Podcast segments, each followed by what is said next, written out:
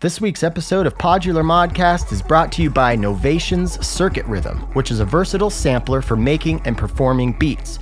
You can record samples directly into the hardware, then slice, sculpt, and resample your sounds effortlessly.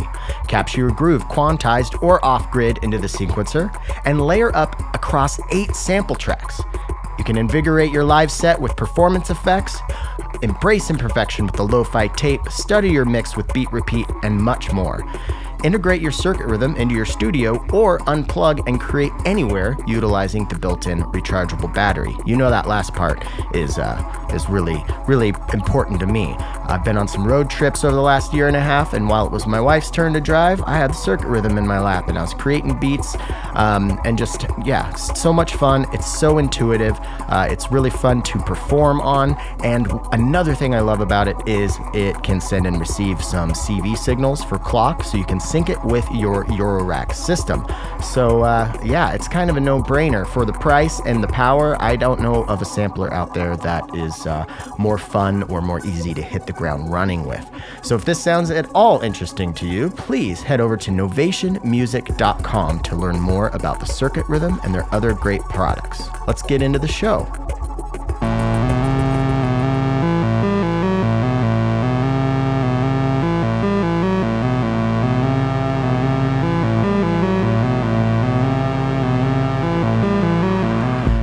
Welcome back to Podular Modcast. My name's Tim, and I'm so, so, so, so pumped to release this episode live from Velocity 2022. We did a pretty sweet panel. Old co host Ian joined to help me moderate. That was a lot of fun. But we have Lisa Belladonna, Daedalus, and Walker Farrell all on the show today. And uh, as you know from last week's episode, I had such a great time at uh, Velocity, and I did forget one thing. I, I knew I was going to forget to, to mention one thing, but I, I want to give a shout out to my good buddy uh, David Lutz, aka Lousy Falcon, for putting together a jaw dropping set. So good work there, David. You're not so lousy, but you are a falcon. I'm going to keep this intro short because uh, I talked a lot about velocity last week and uh, I just really want to get into it because it's a really, really great chat. But I do want to just say thank you to Patchwerks for all your support of Podular Modcast. Please visit them online at patchwerks.com for all of your synthesizer needs.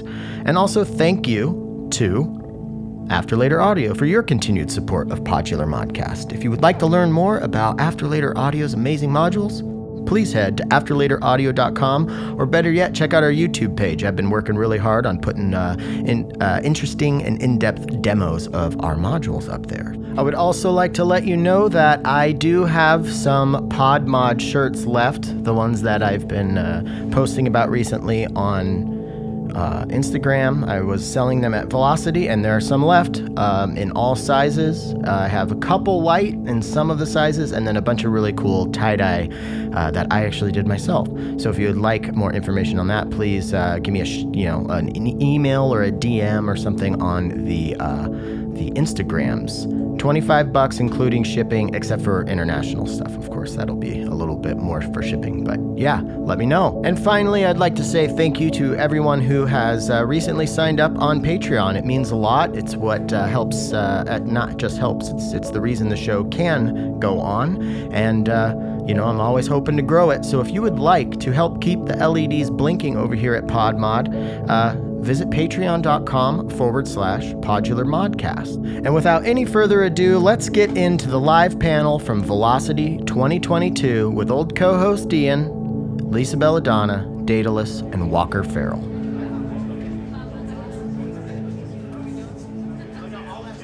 Hello, everyone, and! Uh, hope everyone's having a good day so far. Uh, I'm really excited to introduce Tim Held. Tim Held is our community's beloved host of Podular Modcast, a podcast where he brings on modular synth artists, module manufacturers and designers, and um, Eurorack, like module synth shop owners, to talk about modular and how it's impacted their life, as well as other things.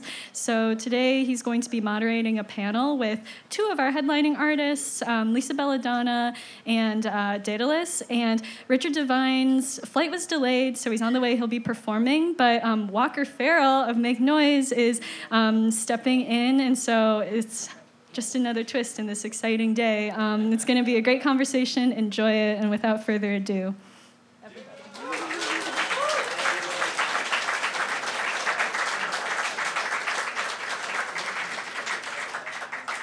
Velocity Seattle. How y'all doing?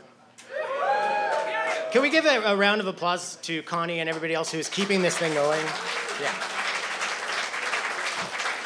All right, I have to ask, before I get everybody up here, I have to ask a quick question, and it's one of those things where it's kind of dangerous to ask this kind of question because if the answer is no from everybody, then it'll be embarrassing for me. But don't lie. Please don't lie. Has anybody been listening to the show since like the beginning, like listen to early episodes? Okay, one, two, three, four. Okay. Well, then I've got a special treat for you. When I first started Podular Modcast, I strong armed my good friend Ian, NatureBot Price, into being my co host. He didn't want to do it, um, but I was too scared to do it by myself, and he's one of the reasons I got into modular. So I'm so excited to have Ian here to help me run this panel. Come on up, Ian. Give him a round of applause. Hi, hi, hi. How Good are, evening. how are some people know him some people know him as corn boy anyways uh, if you want to know what that means go listen to his latest episode from like a couple years ago but um, uh, let's get our panelists up here i have to say before this though um, at the last velocity my like my strongest memory was finally seeing in person a lot of these people that i'd actually become friends with or had had a couple long form talks with um, and today I got to have that same experience twice. Um, I, I've already met Alfred, aka Daedalus. We've hung out before, but today was the first time that I've met Walker and Lisa Belladonna in person. And if you've been listening to the show, you know that they are both like near and dear to me. So it's this is just really special, and I'm really stoked to share all that with you. So why don't we get Lisa Belladonna, Daedalus, and Walker Farrell up on the, the stage? here.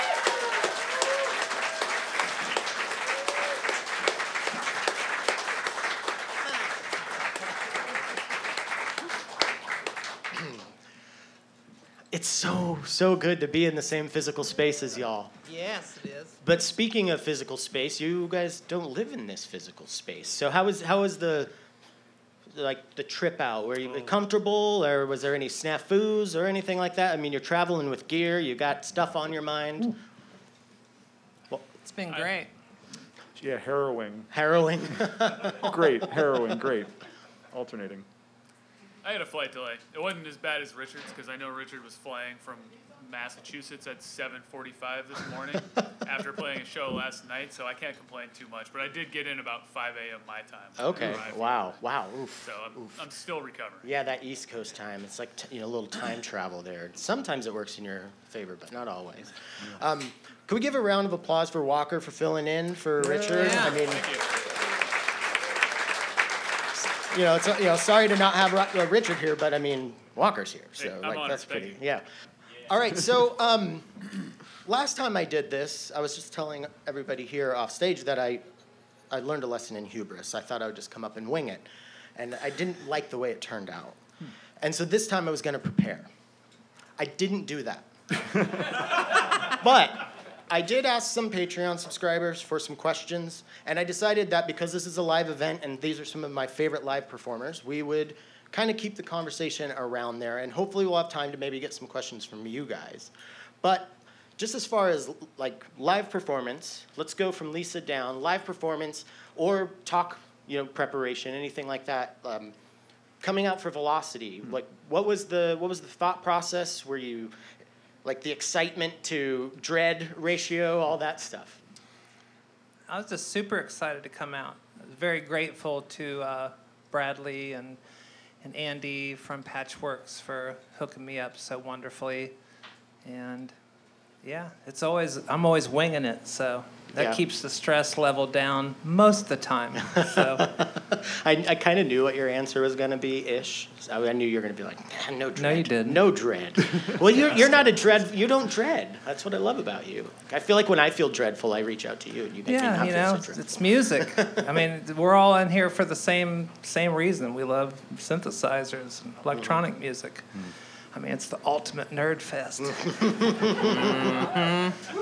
How about you, Alfred? What were you- Yeah, I was just gonna say I appreciate so much that answer because music is that like makes it so easy to be affirmed, and yet I'm sandwiched between you and Richard, so I'm terrified in that way of like, am I going to play too fast or too slow? Am I gonna possibly like fulfill the promise that you're, the, the kind of setup that you're gonna you're gonna have basically in your set, and then be able to carry that forward? But the music will make its own sense, and so I can just trust fall into that. And this, as long as the equipment doesn't go up in a puff of smoke, I'm, I'm great today. That's the one right there. And I, I, you're, I don't, you're not performing us. Are you performing us I am, tonight? yeah. Oh, cool, cool. Right on. Yeah. Um, so I've been I've been too busy to be stressed. I've had to hold, I've held it at arm's length. We're well at Make Noise. We're rele- we're in the process of launching a module, and um, it it kind of made us him and haw over whether to go to Velocity for a while because we ended up deciding to launch it a little earlier so that we could have it here. Um, And then prepping a performance, and then we're also um, we're also doing a month long pop up in Asheville. Oh, nice. Starting like next week. So Oh, we've yeah. been I've just been like so have so much on my plate that I don't have time to. So uh, you're not on vacation right now. not exactly, no, but uh, but it's fun. I'm glad, very very glad to be here. Yeah. Is this pop up a retail spot or an art project? Uh, it's both. Yeah, it's um, it's it's a month long. It's gonna be we our our our actual storefront has been closed to the public since March 2020, and we've had tons of customers wanting to come try stuff out and buy things, and so we're basically we're giving. We're making this an opportunity for people to come try stuff out and buy stuff for the first time. It's going to be the first time that the XPO will go on sale to Oh, cool. to the public will be people who come to that, and then we also have um, some seminars that are happening there. So I'm going to give one on the XPO. My coworker Pete's going to give one on making DIY reverb. Oh, uh, with cool, springs and cool. stuff. Yeah. And uh, Bana Haffar, Oh, who you mentioned before, she's uh, going to do a Zero Coast um, presentation for kind of like a beginner's uh, intro to the Zero Coast. The best. And then we also have some artist residencies that are happening Oh, there. nice. Um, several local artists um, from Asheville who we have worked with and respect, and we're going to do a whole bunch of uh, filming of what they do in there. I'm going to interview them, and we'll see. You'll see it on our YouTube channel eventually. So I too. have to go to Asheville next weekend? Is that what you're That's saying? what I'm telling you. Okay, yeah, yes. yeah. Uh, I'm, I'm looking forward to seeing you. Yeah, again. right, I Just can't for wait. 12 bones alone, right? That's- Yeah. Um, without giving, or unless Ian, did you have a question? I don't want to. I don't want to hog the mic here. no, go, go forth. Are you sure, corn Yeah. boy? My little, my little corn sweet. Oh, I've got happy? questions later. All right. We'll get to this. If, you should really listen to that episode if this makes no sense. Um, I, I have a lot to talk about with corn. I tried to talk to him about But come for to an me hour, and afterwards. all he, he will talk There's to you some- about corn for hours. I'm not There's kidding. some so- amazing developments. He has a recently. hat with a corn husk on it. I Corn- bought him socks I, with no, corn. I left my corn hat in San Francisco. Corn with a K. Is that that sounds like a title of an old country song? I left my corn. Right. hat. Yeah. Right. Yeah.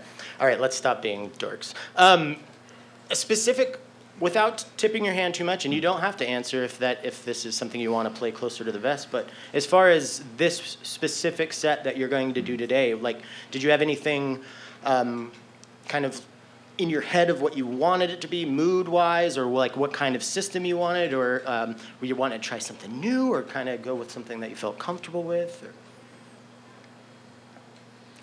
Just do what I like, Yeah. which is what I do. Which I what I do all the time. Can I act like on that topic because I know that's kind of your style. You like how much improv is in your each live set? Like, do you is it all improv? Do you just follow your your muse Yeah. in the moment, or Yeah, I mean, in this situation, you know, I didn't bring all this stuff out, you know, equipment wise. So you just go in and you take a look at your palette and you just start composing something and hope for the best. I mean, granted, if I have uh, my, I have a big portable ATA system, Euro system that it makes it a little easier to like do some tunes or whatever occasionally, but. I don't know. I for me the best thing is to get in there and just check the room out and see, well, okay, what kind of trouble can I get into now? and that's the fun of it for me, and that's what allows me to like challenges me and helps me continue to grow and mm-hmm. stay humbled as a yeah, as a player, whatever. I feel like I get that vibe from from you two as well, as far as like not wanting to rest on laurels, but kind of keep pursuing something that's not only interesting to you, but kind of pushing yourself and trying to to develop. You know, so like I knew I just kind of at, like cut off the original question. No, no, no. I, I can I can build on that same thing. It's like I, I do. I, I- I do think sometimes like as much as I want this to be a fun festive occasion for all y'all, this is very selfish time. I haven't been going to many shows. I haven't been able to enjoy the thing. So I'm gonna play 130 tonight because I need 130 in my heart and my feet. Like I hope y'all enjoy 130 because that's what you're getting. Like that's the kind of thing that I don't want to be. I don't want to be ignoring the audience, and I hope we all are together on that. But that's my one needed conceit, and then everything else will flow from there. But as long as we're yeah, as long as 130 fits um, the room, because I do think that's a big thing too, like the acoustics of the space and how it's giving it back. And that can be as simple as just the way the monitor's aimed, or if it's loud enough to make me forget um, that I'm there partially, to abdicate my role in the whole thing and just let the 130 do its thing. So it's cool. Okay.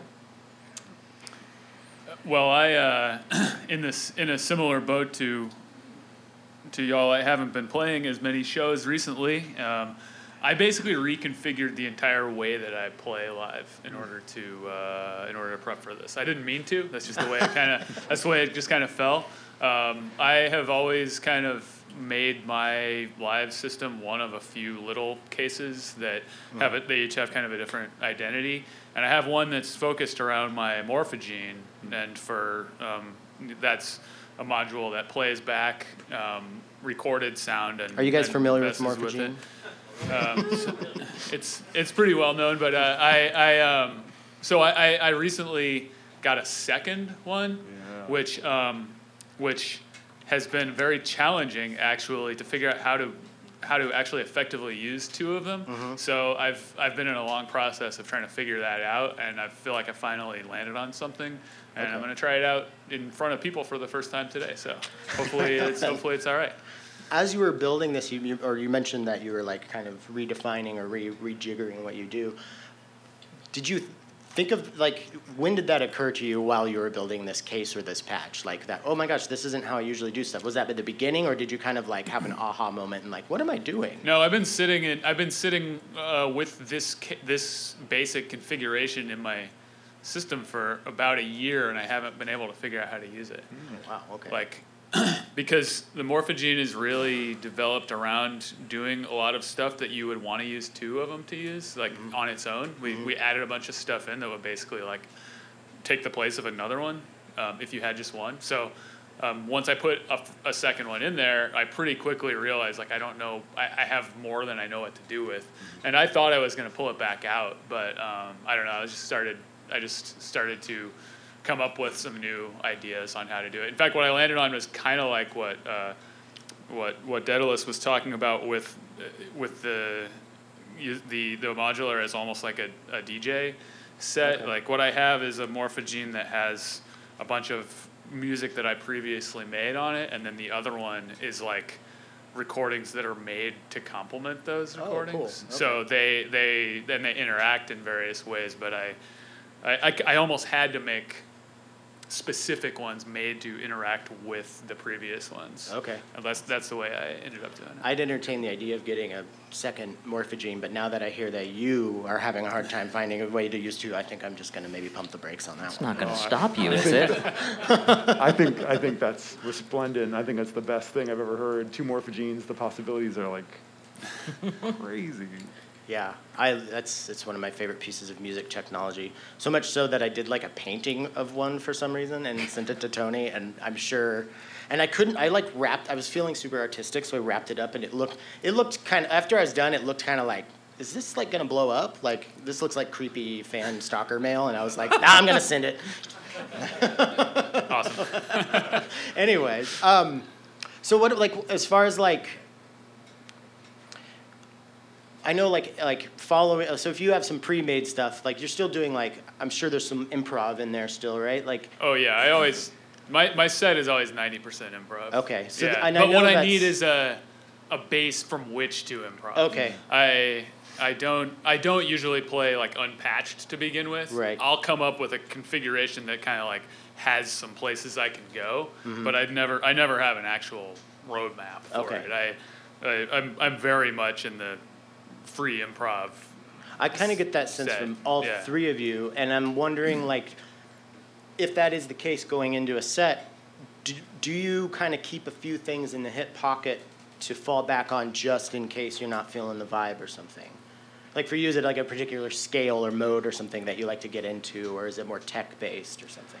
Oh, it's more just like, you know, I make sure that I have some sequence or some drone or something if mm-hmm. things get messed up. But most of the time, you know, unless there's just something really disastrous happens, it's it's like watercolors. You know, it's controlling the mistakes as you sort of weave whatever comes. You know, and that's to me mm-hmm. that's that's part of the dopamine for me. Hmm. Just getting to do that. You know. Yeah.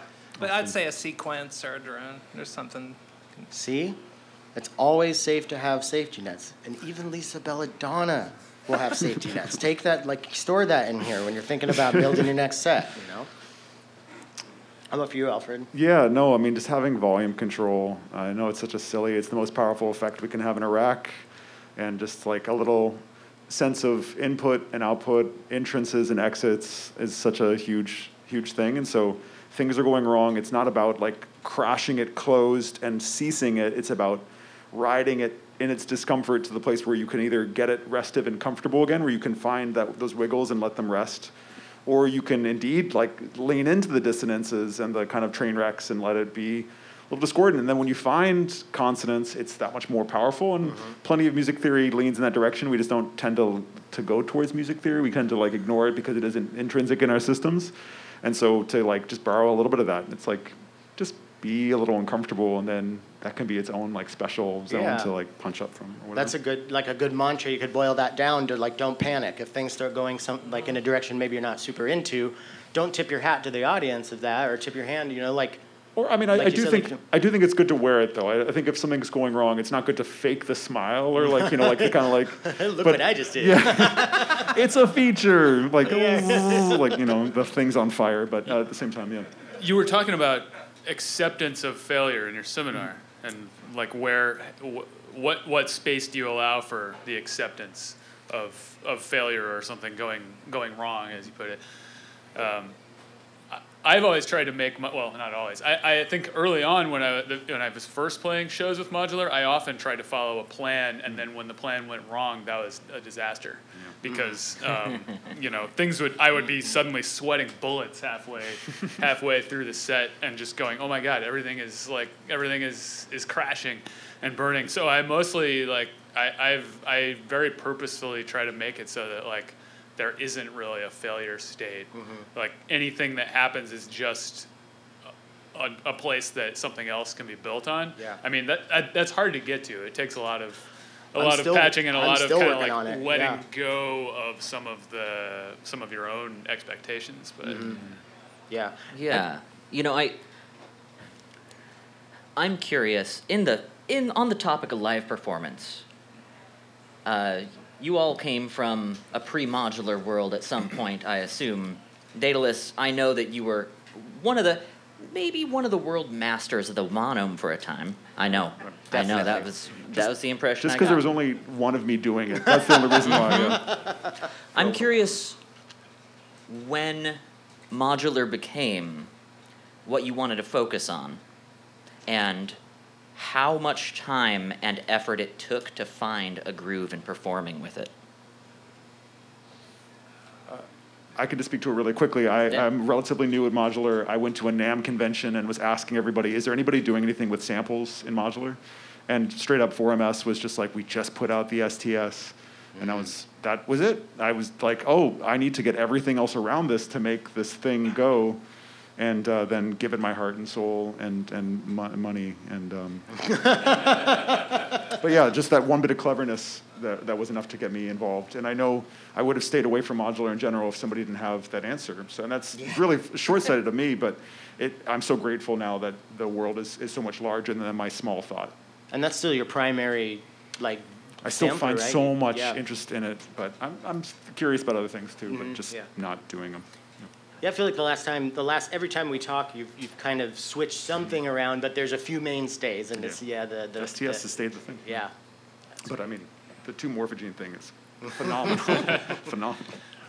yeah. Um, well, I, I started using modular in 2008, and I think that it became the thing, the capital T mm-hmm, thing for me mm-hmm. by 2011. And I reached a point where I was confident, fully confident, playing live with it in about 2016. Mm. So it was about eight years Wow. of play before I mm-hmm. really, before I really felt like I knew what I was doing on stage. I think, hmm. but I s- that was partially from failing a lot and having a relatively good time doing it. It's a lot of lessons in failure. Yeah, valuable experiences. Hmm. Well, yeah, I where guess- do you start? I don't know. I guess, I mean, for years I was more of a session player of various instruments, but then the whole time I was doing that, I was working on modular synthesis and then didn't really have an outlet for it because, you know, in the 80s and 90s, yes, I'm a fossil. Um, there wasn't, you know, there wasn't any audience for it. No one wanted to. It's like, what the hell are you doing?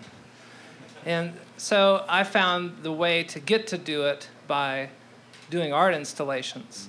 So that allowed me to go in and get paid to do it and get to do some trippy shit.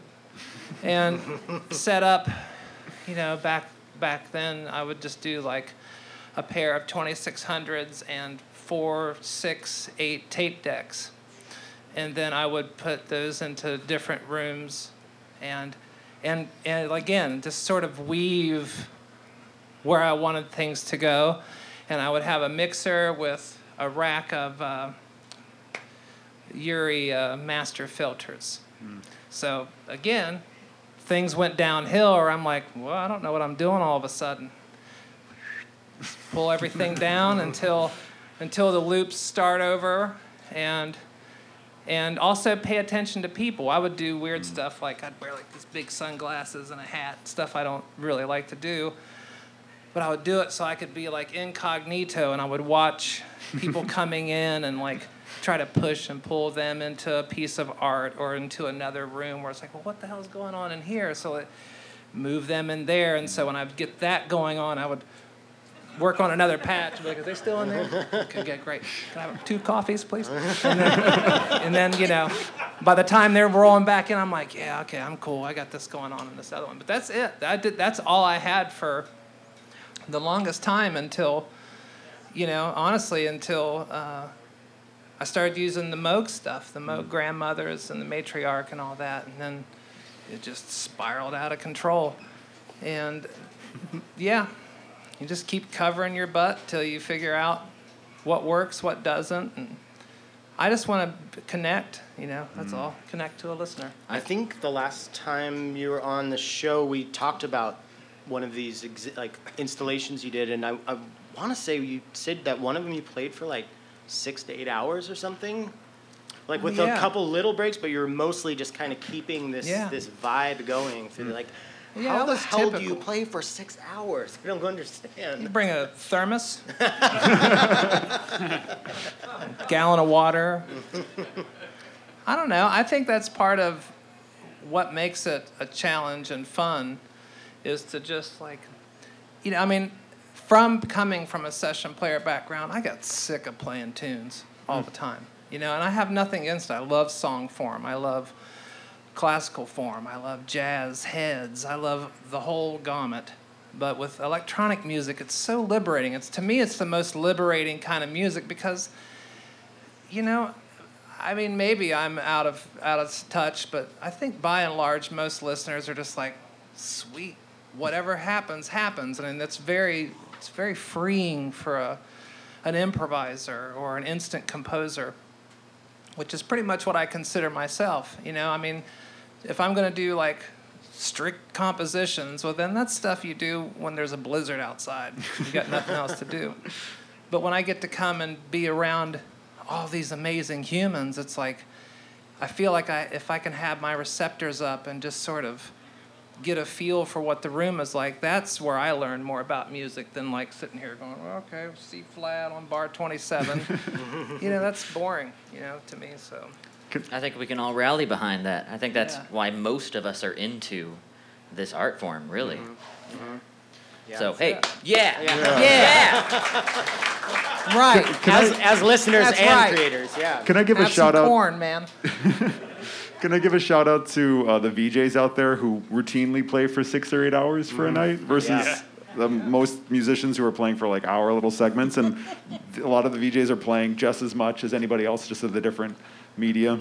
But yeah, Well, on that topic, some, this has been the hardest code for me to crack, and honestly, the Morphagene has been probably the biggest help to me of cracking this code. But um, a seven U case, how do you turn a, like how do you turn um, a seven U case into a thirty minute or even an hour set? That's something that I feel like is a I hear a lot of people talking about that difficulty. My first few sets, I didn't do what Walker did. I did the opposite. I went out and was like, I just started modular and I'm gonna play a show. And now I'm like, I shouldn't have done that because I like I would get a cool thing, but after three minutes, I that was you you heard what I was gonna do, you know. And then I was like, okay, well I've got fif- seven more minutes or what I yeah. I think- so Oh, sorry. I- yeah, just like how do you you how do you do you have any tips for people as how to like stretch that out? Well, I was going to say that I think that a lot of uh, a lot of what's interesting about about it as an instrument is that different people have different answers to that question, Mm-hmm. and there's not really an answer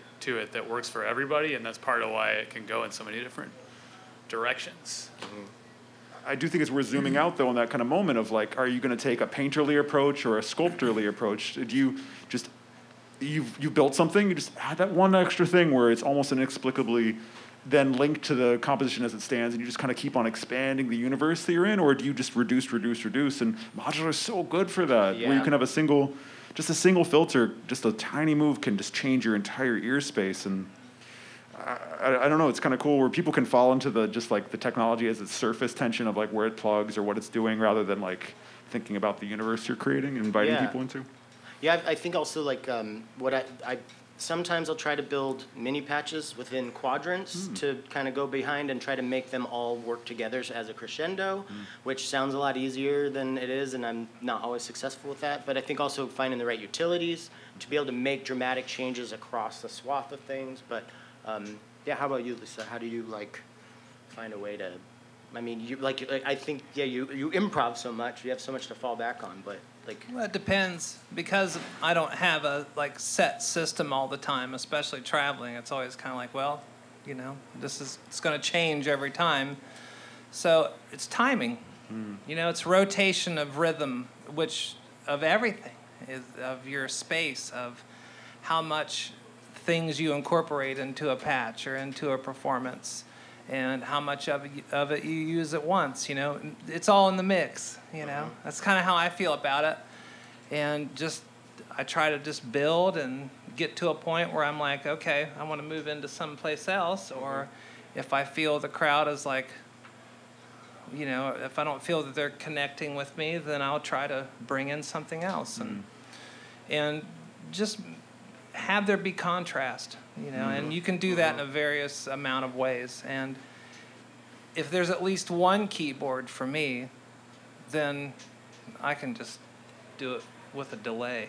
Yeah. get a stereo uh, Arion stereo delay and just like a keyboard plug it in. That's it. Well, you know, coming from like the the um, like a, the pop rock background, I played a, I played a lot of shows, but I've played few modular shows comparatively, and as as weird or as embarrassing as it may be to admit right now, like just right now, just what I'm taking away from y'all is how important reading the room is, and that's something I've never considered because when I played these rock songs, they were they were you got what we wrote, you know. Like maybe we, you know, noodle a little bit more during the solo if we had a few minutes for for nets beforehand. But, um, but yeah, I feel like that's that, yeah, that's why I love doing this podcast. I guess it's just a kind of a, a moment of uh, well, thanks guys. I mean, did, Yeah. you, you, you started with a question about a technical challenge. Mm-hmm. Like, I think most people have probably done that thing where they're where they get you get a 16 step sequence going. You start Uh-huh. getting really into it. You're like, oh yeah, this is great. You hit record. You record 20 minutes of it. A month later, you listen to it and you're like, what the hell was I thinking? I'm not Exactly. Klaus Schulze. Yeah, I didn't know. it's and yeah i mean the question is like how do you how do you uh, you have to set up ways for yourself to break out of that and a keyboard is one that could that could always like you can always come up with a different melody on a keyboard if you know how to play it. or just a mixer.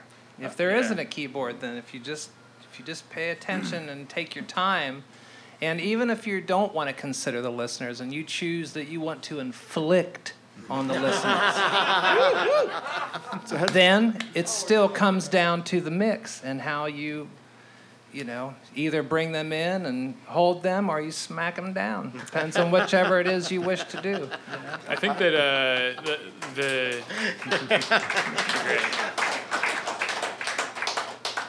a lot of a lot of the the traits of good musicianship in any context are applicable to playing with modular 2 mm-hmm. and that has to do with like knowing how to structure things and when one phase should end and the next should begin mm-hmm. listening to people you're playing with or the audience and those are things that just come with experience you know? Mm-hmm. Yeah. I, I have a piece of received advice from Madlib in this kind of way of Madlib oftentimes records his needle drops when he's either preparing material or discovering new material. And the idea of recording even just the most random takes because you'll hear something uh, entrained a certain way, like facing a certain way rhythmically or melodically, that then if you don't if you're not there for the receiving end of it you miss then subsequently right? Because you, you just kind of get lost in the loop like you were saying the long loop or indeed you kind of get too caught up in where the audience is at rather than yourself first maybe in the mix. And so it's a really cool technique but then at the same time you have to stay willing and aware of then what that what that means then subsequently and then kind of have the good musical ears to be able to make more of that than just the thing. But those needle drops right? Like just like receive like be it melodically or harmonically or sample wise it's it's a thing. And it's, it shows up in Madlib's music often I feel like. He's discovering parts of samples that people have done so much with and then doing something new. It's it's it's like a magic trick. Uh-huh. That sounds like something that could have possibly started as one of those like happy accidents. He hit record too early and then went back and listened. and Was like, oh, that's kind of cool. And that's been one of the biggest, one of the biggest learning tools I've found just as a musician in general, but really, really in, in modular is how often sometimes things can go wrong, but really open up a new path for you and to be open to like not being like, no, I want it to do this. Like if something happens and if it's even quasi interesting, can I make that interesting? Can I replicate that and do it again? That's kind of cool. Yeah, I th- I'm when you were talking about it, I think I've thought to all the techno shows I've been where I hear a snare and it's at two and a half beats instead of three, and the brain thinks it's at three, and then when something kicks in, everyone takes about five seconds to actually pick it up, mm-hmm. and then they go crazy. Mm-hmm. It's a beautiful thing. Mm-hmm. I'm I'm curious. You know, there's always this gulf between your own perception of a performance and how everyone else perceived it. Huge goal. The best performance I ever heard you do. Me? Yeah, you. You afterwards you said, "Oh, that was shit. It was so bad.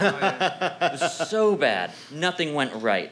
I was like, "No." So I I'm curious in do you have a particular performance that sticks out as perfect as being aligned with what you wanted to happen? And why does it stick out to you? Any takers? I'm all good. I can I can just say this like I've been ruined by good nights that for whatever reason feel right and I just want to live there. I want to live in the good performance forever.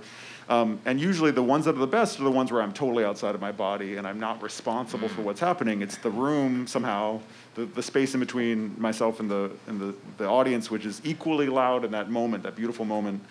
And I, I think fondly of certain nights, and there's a reason to even I perform at all. Is because of those few great, totally, you know, gooey, mushy, beautiful things that just want me to keep coming back like like an, an Yeah. addict, so to speak. So. When the audience returns?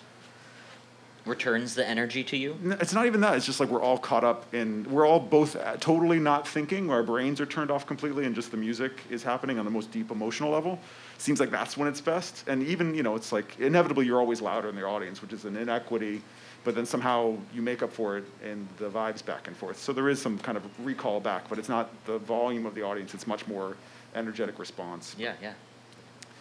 I know that isn't answering exactly when, but Uh, a few years ago, we Make Noise threw a, a New Year's show at a, at a venue in, in Asheville, and we invited Richard Devine to come and headline it for us. And uh, he didn't show, so I had to headline instead. no, I'm just kidding. Uh, he, he did show. and it was great. But uh, but I but I played at the set too, and uh, when I was after after Kelly introduced me and I walked up to play, I heard somebody in the in the front row whispering to somebody else, "This is gonna be good." and I don't even actually remember the performance all that well, but I was very happy with it. I think just having a little confidence boost from hmm. somebody who was who I happened to overhear. I love that you took that in the positive way because it could also have worked out to where you heard that and felt immense pressure that was maybe kind of worrying. That yeah, that that mm-hmm. would have a lot to do with my like momentary mood at that mm-hmm. particular moment. Yeah, it was yeah. giving me more confidence, but I could definitely see it going the yeah, yeah, I, yeah, yeah. I could, I could see it going either way for me as well. Yeah. I guess I don't really stay there long enough for me to give a great, you know, answer to that. I just try to like, you know, as soon as it's over, I'm like, okay, what's next? You know, and if it felt good and I felt that, you know, it had a good flow or a good form or a good arc, well then I'm pretty well happy. I try not to get in the way of it. Hmm. That's my main thing. Is if, if I get too much, if I get too much preconceived ideas about what I'm going to do and how I'm going to do it and this and that, then then I'm missing the whole point of what could come from me mm-hmm. in the moment. Mm-hmm. So, and when it comes to afterward, I, I could pick everything apart if left to my devices, but instead I just try to be like, hey, worked worked all right. We got through the gig, we got paid. All right, let's get out. kind of like double back on uh, what Walker was talking about earlier, like having this like roadmap or or like kind of just like what you could describe as very prepared or overly prepared. I did the same thing for my first few shows, and I always had like this notepad that had like numbers of like okay, and then like after it feels like it's been this long, go turn this knob, and I found that one I'd never followed those, and because every time I tried, it was just like this doesn't feel right. Um, and yeah, I just I, I really feel like I've said this a lot before on the show, and, and maybe uh, this is this is starting to go to my head, but you know, getting sentimental. But I think there is like something kind of like I look at patching performance or building a you know just building a piece of music is kind of like a microcosm like a, a miniature version of a life or something and just kind of applying the idea of being present like one thing that i still will write down on a piece of paper is enjoy yourself like and, and like make sure that you are taking the time to look up and being like you're sharing this with people. Because i would get so in my head where i wasn't even like aware of the room i was in and it was just and i felt very disconnected from the whole thing. Um, so yeah i think that just everything you guys are saying is kind of making me yeah think that way but um, yeah. Get your flow state on and stay mindful at the same time. yeah. Yeah, that flow state's really important. I heard about it on this this Joe Rogan podcast. Joe Rogan's here. Um, just kidding. So we're getting, uh, I think we're getting pretty Wow. close on time. Um, Well, then I'm out for sure. Then but I thought maybe um, I don't I don't I should, probably should have asked about this, but we could ask from the audience. Does anybody have any specific questions for anyone on stage? We're going to get into those questions in a moment, but first, I want to tell you about Tiny Crush Mixing. Hugo over at Tiny Crush Mixing helped me get uh, my most recent release in just in, in really really nice shape better shape than i could have got it in. And you can actually hear it below my voice right now. It's a track called nostalgia. If you've been listening to the show for the last few months you know that i've been talking about building this track and working with hugo. And then we even had hugo on as a guest and we did, uh, discussed it a little bit. Um, but yeah i'm really happy that it's it's released. I'll put a sh- link in the show description. Uh, he helped me just I, I, learned so much. That's that's what I really valued about our uh, my experience working with Hugo. But he also, like I said, just got this mix sounding so nice. Um, but let's check out some testimonials. Don't just take my word for it. Uh, amulets. You ever hear amulets? Yeah, I know you've heard of amulets. If you want someone who is technically savvy with a heart of gold, Hugo is your guy. How about Nathan Moody? The solid mixes I hear are proof that it is the right recommendation. Uh, Hacked says Hugo is the best investment by far, not just sonically, but artistically. A rare human and an exceptional artist. And and I really want to uh, focus on that last testimonial from Hacked here because that was that's very very close to my experience. Not only does Hugo understand sound and help you find the actual timbres and just the audio quality that you want for your uh, mix, but he also is very very um, he's very it's very important to him that he understands your vision and helps you uh, bring out what you want in your track. He's not interested in making it sound like his own. He wants to fully understand what you want out of your mix and then do everything he can to help you find that within the tracks. So, once again, tinycrushmixing.com. If you uh, if you go over there and mention that you heard about it on uh, Podmod, you can get 10% off your first mixing project with Hugo. And one more thing I will say about mixing. I've said it before, but we all we have to eke out the time between our work schedules and our personal lives to uh, to find to be creative. We we don't all have all this disposable time, and do we want to be spending that time mixing? Maybe if you're a mixing nerd and really like it, like me, I do really like to do it, but honestly, it was nice to have somebody else do it for a change. Um, but yeah, going back to my point, we don't have the time to mix our own stuff because if you spend eight hours writing and tracking, well, mixing that is going to probably take twice as long. So that's two more sessions that you could have been writing and recording, but you're mixing. So, I don't know, just something to think about. Once again, tinycrushmixing.com. Mention that you heard about it here for 10% off your first mixing project with Hugo. Um, also, I just want to um, touch on that this track that you're listening to, that I was just talking about a moment ago, um, was mastered by Nathan Moody over at Obsidian Sound. And it's really nice to have Hugo and Nathan working together. They they often recommend each other to their clients, and it's, it's a nice pipeline to just get everything done from mixing through mastering so you can focus on what is most important to you your artistic vision. Let's get back into Velocity 2022. Ooh, oh, oh, you guys all raised your hand at the exact same time. Let's go work our way back. Yeah. Uh, my question's for Lisa. Lisa, one of my favorite things about your playing is the beautiful runs that you do over the keyboard. I assume it comes from when you were a kid taking piano lessons, or, or how did you get so good at playing those runs? What advice do you have to play better arpeggios? And the other question I have is, when you do your recording, you have multiple reel-to-reel tape machines. What, where are you recording with those? Um, the first answer to your question is the runs, you know, the keyboard runs and arpeggios and all that came from playing jazz. First, you know, I really didn't have piano lessons. I was totally self taught, but I went to the library and would take like pipe organ music mm. and then get one hand working, then get the other one working. And then eventually, when I've realized how straight up and down that kind of music is, and discovered jazz and discovered this sort of flowing lines. I wanted that, you know. And, but I didn't want it to sound like jazz. I didn't want to sit there and pick out people's solos and all that. So I just sort of de- devised this way of using triads, really, and expanding that into to things that I like the sound of. The reel to reels, when I use them, especially when I have multiples set up, they could be a, a a lot of different things. It could be different parts of one piece of music, different tape stocks, different speeds, record at one speed, play back at a different speed. Uh, another tape deck could have um, stuff that's just blown out on it, and then I'll take that and run that through stereo filters.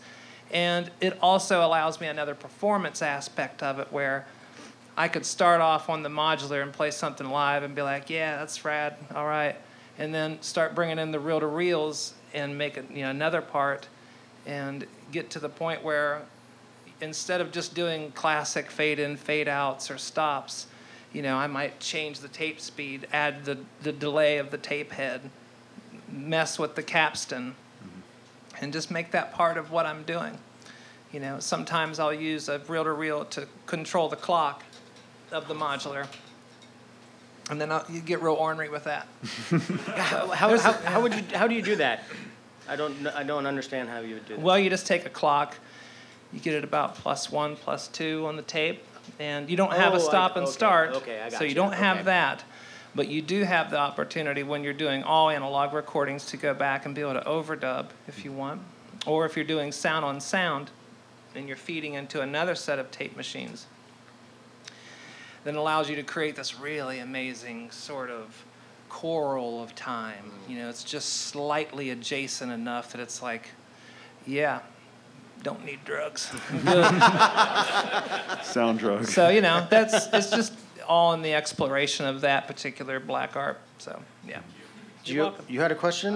Yeah, um, I guess this is kind of for everybody. Um, I like when I see like all three of you, I see this like distinct mastery and like different like parts of like this whole like fabric that is like electronic music.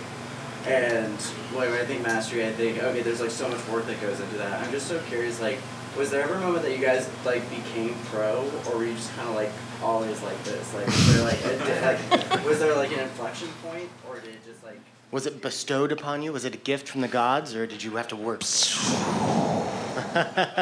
Both. I can, I can, yeah, I can jump in. Um, I definitely felt like I was a wannabe jazz musician, wannabe DJ for the '90s. For parts of the '90s, I was in college and studying, and I felt very outside of the culture, the community. And then uh, eventually, there was that inflection point of well, those other voices, their concerns stopped being my universe and stopped being my worries. And then suddenly I was left adrift and there wasn't. And so I had to kind of forge community. Thankfully, the LA beat scene kind of was coming up. There was venues that were happening at the same time. And suddenly it, it was an un, no clear points of navigation, but it was that open-ended expanse that was like, oh, well, I'm getting paid and it's passion in life. And that, that felt official enough. But it's interesting how just any kind of no was enough to make me feel like, oh, this is not like I can't, I'm not worthy of this. And then when I finally was not met with a yes, but more just like, oh, there's room for possibility, then that was when I knew that that was going to happen. And that was 2002, 2003. So living in that for a while, but um, you know, I don't know. It's funny. It's like what what makes somebody pro, right? When they get the an award or some kind of somebody else says it, and it has to. I feel like it has to come from inside you in that way. That's exactly how I feel with my massive success. Um, Go ahead. Okay. Uh, I don't think I am pro. I don't know. I uh, I'm not sure. I, I think kind of like what you're saying. Like what where would that moment? What what what's the difference between a pro and somebody else? I I've one thing that I've that I've noticed in my um, time being lucky enough to get to meet a lot of great musicians who who I've admired is that I all, pretty much almost find that they're just people like everybody else, and um, I don't know. I've, I don't have uh, any great giant insight to that, but I, I, I think that um, I don't really like to think of being pro as like a goal for me. Also, I'm not I'm not a professional like touring music, musician who mu- my music is what pays my bills. So I have the uh, the ability to not have to depend on that, and that is freeing to me to some degree too. Yeah. I, I think Yeah. that the world of tutorials includes some pro activity Mm-hmm. as well, though. And I think that everyone on stage has shown that. Yeah. I also want to like add like just to kind of echo something that you said with you know I'm I'm a little bit further back timeline as far as me getting into this scene and, and a little different from your experience, but um, you were actually all three of you, but you were one of the first. All three of you were some of the earliest people who showed me exactly what you just said, like this open and willingness and like you didn't know me. I was just some guy that was like, I'm doing a podcast about this, and you were all so gracious with your time and information, and um, that that's I don't know. That's just been so valuable to me as not only going forward with a podcast, but also like just really putting into context like what is my purpose as an artist? Like what am I trying to get out of this? It used to be like, oh, I want to pay my bills with this, but now it's like I want to go to Velocity and see all these people in one place at a time and spend quality time with them. Mm. And yeah, I don't know. That's that's been really valuable. So. I've just been doing it hmm. forever. and, and, and I don't want that to sound like a bragging right. More so, I've put myself in a ton of musical situations and demographics and vibes that I had to climb my way out of. Hmm. Every kind of style of music you could imagine. And just to do it and just to see if I could learn something from it and absorb something from it to carry to my, into my muse. So that's more important to me about whether I'm pro or not, bro. I mean, I, and I just I'm just being playful, but it's just doing it, and you know, when it is your living, you just kind of just you just go to bed later and get up earlier. I say that a lot, but that's kind of what it is. That's being pro. Hope you don't like sleep. Hey, Connie, do we have time for how? mu- What do we got? Should we wrap this up? We, we got ten. Oh, okay, so we got. A, I know there was. I'll get to you now. I know we saw you earlier. Yeah, go ahead. Yeah, so I guess my question, uh, it, it can be addressed to everybody, but I guess I was specifically uh, noticed that uh, Lisa, with your recorded music, there's a lot of nature imagery associated with it, uh, the rural American East. Um, and I just kind of wondered if you could talk about your influences and how you find inspiration to make the sounds that you make. Absolutely. Yeah, I mean, what really got me into modular in the first place was nature and 20th century classical music, like, the, mm. like the weird stuff. Mm-hmm. And I always wanted to f- figure out well, how can I get those sort of, how can I get that celestial range of everything? How can I do that without having to get a grant and get an orchestra? you know, because where I grew up, you know, that just wasn't going to happen. So, and just living in that environment, you know, and with synthesizers, I mean, it's it's it's what it's all about for me is just having that, all of that um, frequency modulation and just being immersed in something, you know, and that it's just always been a part of it. Even when I started doing electronic music, I lived in this very crazy shack in the middle of nowhere. And I would leave and go tour, but then when I would come back, it would just be like, that's all I had to do is just sit there and learn and listen and, mm. and just develop. It was very, like I said, very liberating. I hope that answers the question.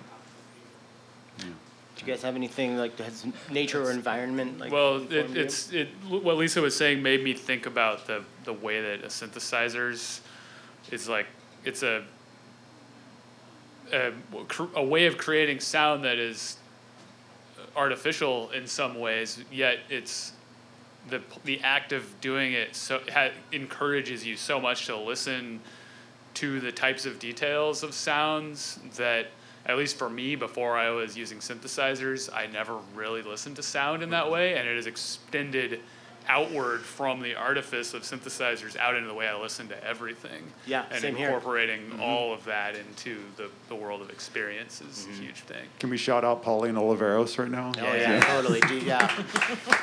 and uh, and also uh, Todd Barton, you know, s- it's something he he he shared with me. Um, the- the- these these walking meditations or these listening walks that he goes and like, you know, he doesn't sit and go om. He walks and he listens very intently, and just the sounds that he hears out in in the natural world uh, will inform you know what he's looking for with timbrely or whatever and um, and I like again to echo what you said like I got to a point after playing modular for as long as I have like I listen to traffic as if it's a experimental album now you mm-hmm. know mm-hmm. and I enjoy it I'm like oh I should record this and then like for who but it's right now you know so. I, I find it interesting too that a lot of my f- the synthesizer music that I've really got into early has a rural theme.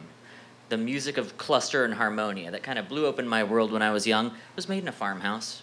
And if you think about techno clubs, what people generally associate with electronic instruments, it's always city, urban. Mm-hmm. For a lot of this, there's there's a long history of it being something that is in the placid and natural world, and it's fascinating for being a, a technologically driven art form to me. yeah and to use a Well stated. yeah, like a juxtaposition of the two. Yeah. Yeah, I, I, I made a bet with somebody. I bet I can. I bet I can say just juxtaposition on the live podcast. Sorry, I totally derailed you. Didn't derail me. Oh, I thought you were about to say something. No. Oh, No, I didn't say I think I saw another couple hands. We probably have time for a couple more. What's going on? Um, I'm curious if, if you're improvising all your sets, how do you ensure that they're different? Do they start to follow the same shape and then you abandon those habits, or do you sort of let it go? I can That's a just good speak question. real quick. One of the reasons I wanted to stop using the monome, which was an instrument that I, I used for a number of years, or at least I wanted to pause, is because I found my hands ghosting the same patterns. Hmm. And it was just the thing of like no reason other than just kind of suddenly, because of the, the nature of the shows or the kind of tiredness of my, my headspace or whatever, but I would just pattern the same things and kind of fit into the theory. And it was all got crunchy to this place where I, I found myself not playing the same under, underlying music, but my hands, even when I wasn't playing the instrument, would ghost the thing. And I was like, oh, this is, that's not good. So the modular freed me up quite a bit from that, even though sometimes now I find myself um, similarly, but then you just change the architecture underlying and it totally messes with your performance space. And I'm grateful for that. Because, yeah, the mono, as much of it's an open ended, open source idea, the rigidness of the format kind of got to me a little bit. I never make the same patch twice. Right on. I feel if I'm starting, I, I notice when I start to lean on a module, and I, um, especially if I'm trying to get something going live and I'm not feeling it, um, I will take my favorite module out of my case and force myself not to use it because I don't want to lean on it because if I'm not feeling creative or inspired, but I keep going back to the same thing that I've been doing for the last few weeks or something, then it's, yeah, just, it's hard to do, especially if you just got it or if it's your favorite thing. Like, yeah, but sometimes you just gotta like take it out and see what you can do without it. And maybe what you do without it will actually inform what you could do if you put it back in. And just mm-hmm. taking it out of the equation for a minute could actually lend some insight. Yeah, that's going to be my answer. Basically, is just I change my setup a lot, and even in the studios, I have the, all the stuff, and it's awesome. But you don't have to use it all. So sometimes I'll just mm-hmm. have this, you know, I'll have this fixation on like, I just want to use four voices, or I just want to use a grandmother, or I just mm-hmm. want to use a Moog Prodigy and like a tape loop.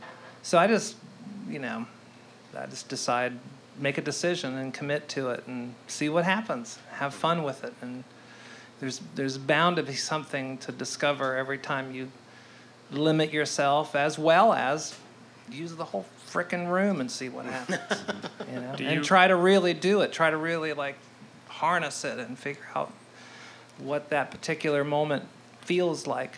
It all, it's all mood, you know. It's all mm-hmm. whatever you're in the mood to do. Do you all build up from like a core concept when you're coming up with a new piece or patch? Is like I will often build with I'll have some little kernel of an idea mm-hmm. And then see where it takes me. And usually if I'm if it's if I'm building it for a live performance, then I might break it and re- remake it several Yeah. times. But like just seeing where some little idea goes is where I usually start from. just I, f- I find myself following enthusiasms and just imagining how much fun it's going to be and that even i don't even know what the sound's going to be but just like that giddiness and i think that is somewhat infectious um, I, yeah i hope that comes across It's I do like a something- first thought, best thought. Like if I've got a blank slate and I don't, I never start with I hope it sounds like this at the end. I more like try to get it, coax something out of it that is enticing enough for me to follow. So I do a lot of patching and unpatching very early on. So it's almost like I don't try to like think before. It's just like oh that. I generally know what all my modules do, so I'm gonna plug this into that, and you know, and then kind of follow that. And if nothing happens within a few minutes, I rip it all out, and then yeah. I'd say leave yourself range, range in the mix, range of when you bring in a bunch of envelope generators or just ways to keep things more multi-dimensional. At least that's my personal taste. Is you know I want there to be some sort of build each each idea or each something or other. You know, so I do find that when I'm improvising on traditional instruments, I have patterns that I fall into. Me too, And they're hard time, to break yeah. out of. And kind of like you're saying with the monome, you have hand patterns. I have the same thing when I'm playing the piano Mm. and stuff. There are certain there are certain Mm-hmm. things that are always coming back, and I'm not necessarily wanting them to. And that's that's something that I generally don't encounter with electronic instruments because I'm like com- configuring it a different way each time in a way so that like the same gesture is going to do something completely different. Yeah.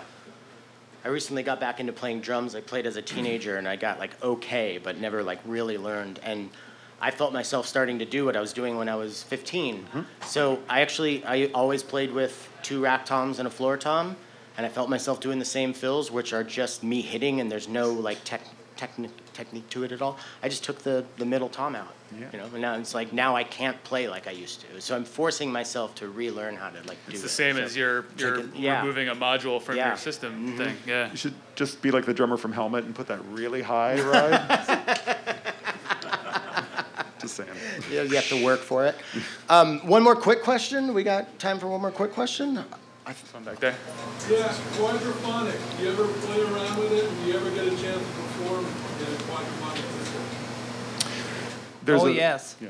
There's a label out of LA that just is bringing back quadraphonic uh, records. They're putting reissuing. I'm trying to remember the name of it because now I sound like Oh, that's a, a dork. Do but they send like the device with it that you can put into your? Yeah, yeah. You have a decoder, um, but yeah, I mean that's the beauty of our of our whole thing is you can have as many channels, as many places. Naut Humon in Seattle, famously, right? Did used to do a lot of experiments here. Who's that? N A U T, Naut Humon. Hmm, I'm not sure. Moved down to San here? Francisco, but used to do concerts in the underground city under Seattle. Multiple points of audio, super rad. If y'all want to look at that history, because that's something that's Seattle. I know Modular Seattle has done a couple quadraphonic performances, and, and I did one, and it was it was pretty interesting. Yeah, like I, it's weird to like set up for a quadraphonic show on your stereo, and then kind of like on your stereo monitors, and then like I hope this works in quad, but yeah. Get that Planar too. Get that. My uh, my buddy Roden, who I work with at Make Noise, is obsessed with with quad, and we did a performance uh, for a Black Mountain College um, uh, conference a few years back. We called it "The Future Leaks Out," which we named after a quote from a. It was a, sna- a snippet of a William S. Burroughs quote dealing with the uh, cut up technique for words, and we created a patch where we had basically like these recorded spoken word things that we chose of various writers and it would play snippets of of their readings that were being mapped to the different corners whoa. of the room as they were being cut up into new sort of like word slaw and uh, and rodent and i each had a system that was made for our um, accompaniment of this. And then we had a big system in the middle that was just made to map everything into the quad with jo- with uh, Planars on it. And what we would do is he'd he'd play us a part while I helped him with the panning of it. And then I then we'd move into the next spoken word section I'd play the part while he helped me with the panning of it and set up his next patch for the following section because it was like an entire hour that we Uh-huh, had to play wow. for this. But we made a, a recording of it that um, is in is using binaural. Um, it's using the SoundHack binaural plugins, and our, our friend Mike mastered it for us, and uh, it is on my Bandcamp. If you, want to So hear it. if you listen to it with headphones, it kind of evokes qu- Okay. uh, the four corners of Very the cool, room. cool, very cool. It's it's pretty uh, avant-garde though. It's not like so be ready for that. Yeah. Good. Ambisonics are the future, maybe if it's a future we choose. Could be. Make it not so happen. much. Yeah. It's up to also, you. uh, sorry, I'm dominating the mic for a second, but Tony Tony Rolando, my, my boss at Make Noise, he's doing a quadraphonic performance of his uh, late of his latest record, uh, "Breaking Is a Memory." He's gonna do that in Mexico City at Mex Synthco in Whoa. October Awesome. for the opening Yeah. night, and he's been working on figuring out how to do quad system stuff for that. So So now I have to go the to air. Asheville next weekend, and then I have to go to Mexico City at some point. Man, yeah, my yeah, get out your, your notebook Busy. there. Right, don't forget to write "enjoy yourself." Yeah, right. Yeah. well, I think that's that's a good way to end it. Uh, that's that's the takeaway for me. Enjoy yourself and be present. Thank you so much to everybody on stage. Thank you, Ian, for joining me. Thank you, buddy. Thank you all. And let's uh, let's start listening to some music. Let's give it up for this guy, please. Tim rules. Uh, thanks, Tim.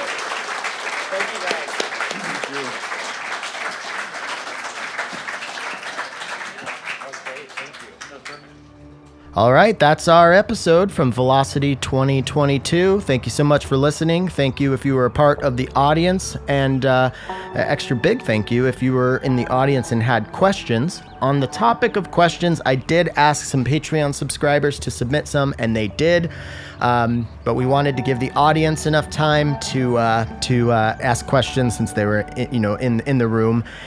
And uh, yeah, we just didn't have time to get to them, so I'm I'm very very sorry for that.